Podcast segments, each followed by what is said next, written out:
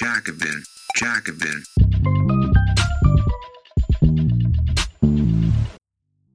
Bevor wir mit der Folge loslegen, noch eine Bitte. Wir haben viel Feedback bekommen, dass euch der Podcast gefällt. Damit wir unsere sozialistischen Ideen weiterverbreiten können, erzähl doch gerne deinen Freunden und Genossen davon. Oder teil die Folge. Vielen Dank. Hört auf, die Aluhüte auszulachen. Angesichts von Fake News und Verschwörungsdemos trauern Liberale einer rationalen Öffentlichkeit nach. Doch Vertrauen in Wissenschaft und Vernunft gedeiht nur in einer solidarischen Gesellschaft. Von Alexander Brandler Die liberale Beschwerdeliste über die uneinsichtigen Subjekte des 21. Jahrhunderts ist lang. Statt brav Zeit und Süddeutsche zu lesen, gucken sich die Leute krude Verschwörungsvideos auf YouTube an. Anstelle vernünftiger Optionen wählen sie populistische Parteien. Sie vertrauen auf homöopathische Globuli, Alternativmedizin und Quacksalberei, statt auf den Rat ihrer Ärztinnen und verweigern Impfungen mit Verweis auf Autismus oder Bill Gates. Sie himmeln Putin an, empören sich nicht genug über Trump, haben Angst vor Ausländern und dem großen Austausch, leugnen den Klimawandel. Oder zumindest seine menschengemachten Ursachen und glauben im Gegenzug, die Bundesrepublik habe die Rechtsform einer GmbH. Viele sind von der Existenz von UFOs überzeugt, die wahlweise von Außerirdischen oder einer weiterhin unbesiegten Reichsluftwaffe mit Stützpunkten in der Antarktis gesteuert werden.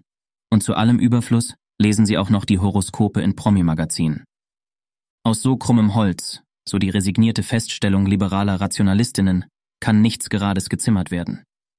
Die Leute sind einfach zu dumm, um etwa in dieser Krise dem Rat von Expertinnen und Experten zu folgen und gefährden damit die Gesundheit von sich und anderen.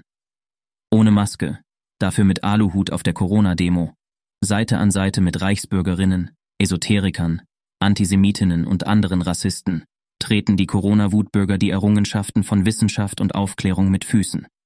Linke dürfen diesem liberalen Überheblichkeitsdiskurs nicht auf den Leim gehen.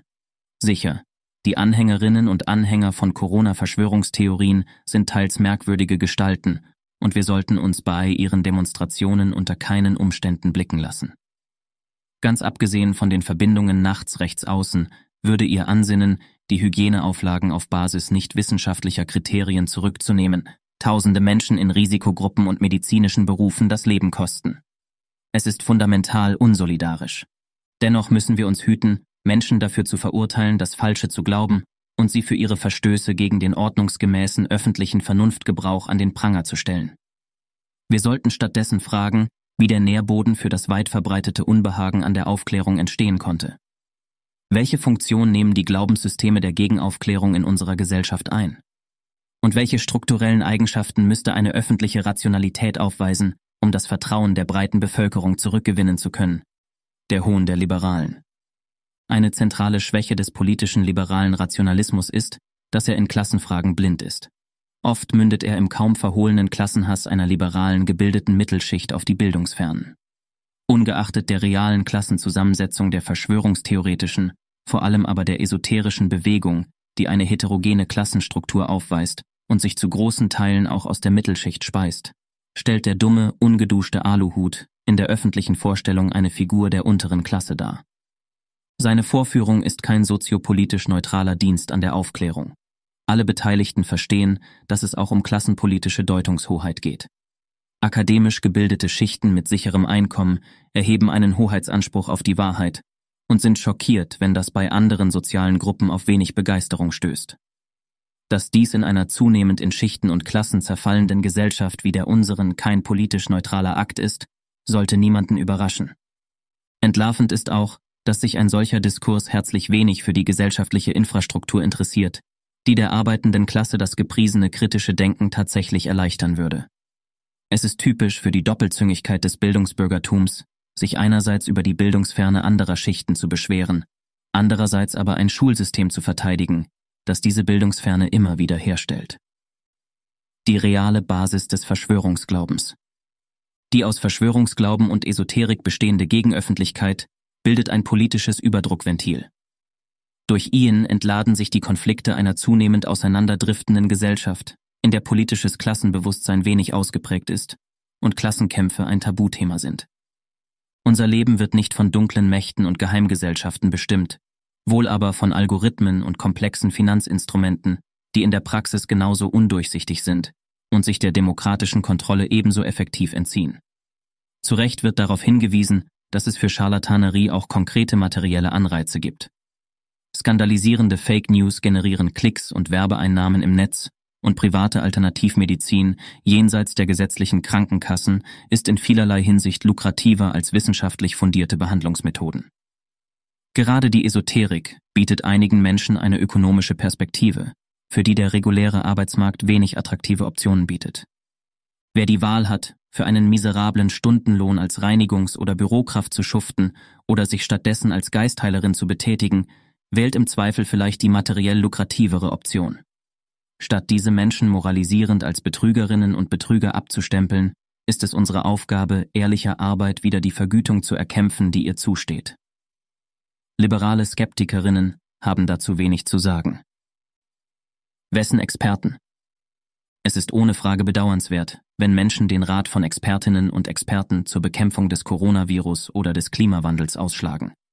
Diese Probleme können nur auf Basis solider empirischer Wissenschaft gelöst werden.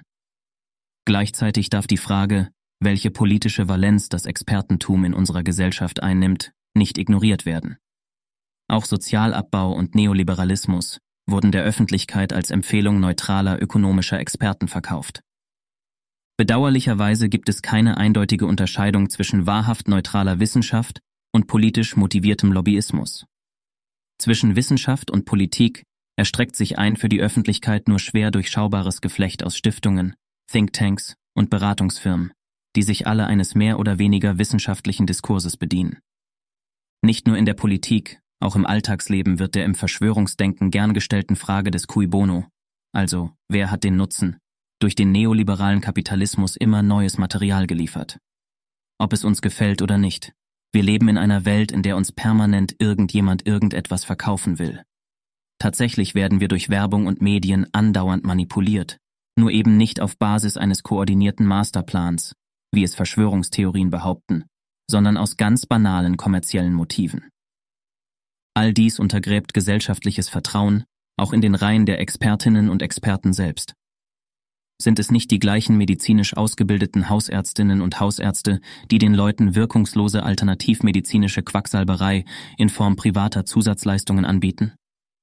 Wollen wir ernsthaft von Menschen ohne medizinischer Vorbildung verlangen, sich in dem Dickicht aus legitimen und illegitimen Therapien zurechtzufinden, das ein Gesundheitssystem mit eingebauten Marktmechanismen und Profitmotiven mit sich bringt?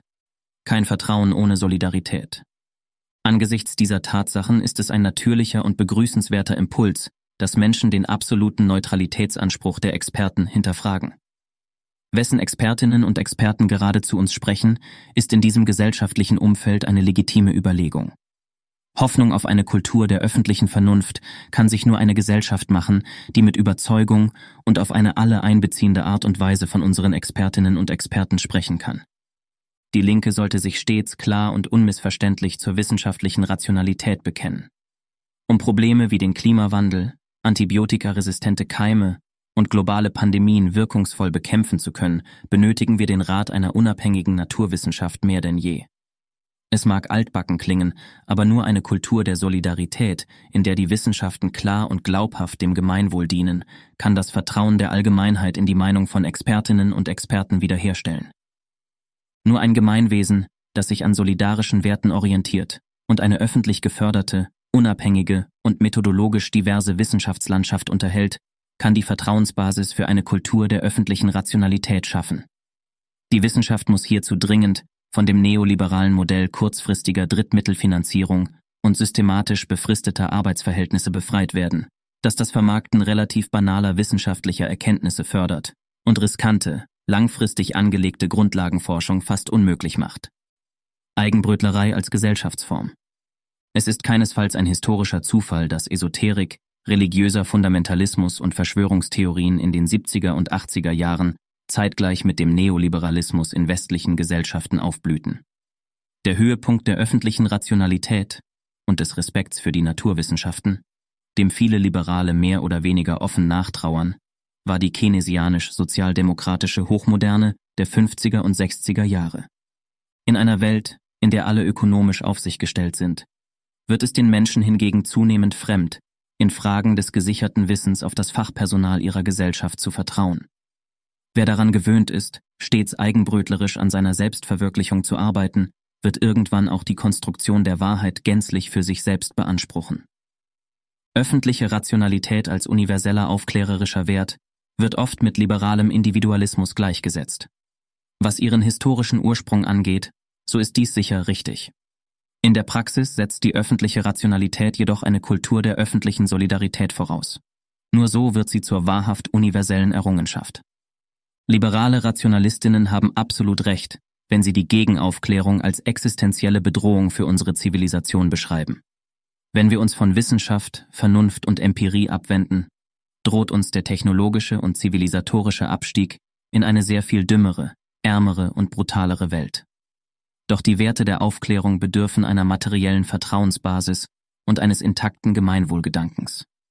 Die Wiederherstellung dieser Vertrauensbasis ist für den Fortbestand unserer Zivilisation alternativlos und sie fällt der politischen Linken zu. Vielleicht gelingt es uns ja auch, in diesem Zuge einige Liberale von den Vorzügen eines solidarischen Gesellschaftssystems zu überzeugen. Dies war ein kostenlos hörbarer Artikel des Jacobin Magazins. Viermal im Jahr veröffentlichen wir eine gedruckte und digitale Ausgabe und auf jacobin.de schon über 1000 Artikel. Wenn du die Arbeit der Redaktion unterstützen möchtest, schließ gerne ein Abo ab über den Link www.jacobin.de/podcast. Das schreibt man J-A-C-O-B-I-N, Jacobin. Nur dank der Unterstützung von Magazinabonnentinnen und Abonnenten können wir unsere Arbeit machen, mehr Menschen erreichen und kostenlose Audioinhalte wie diesen produzieren. Und wenn du schon ein Abo hast und mehr tun möchtest, kannst du gerne auch etwas an uns spenden via www.jacobin.de/podcast. Den Link findest du auch in der Episodenbeschreibung. Vielen Dank.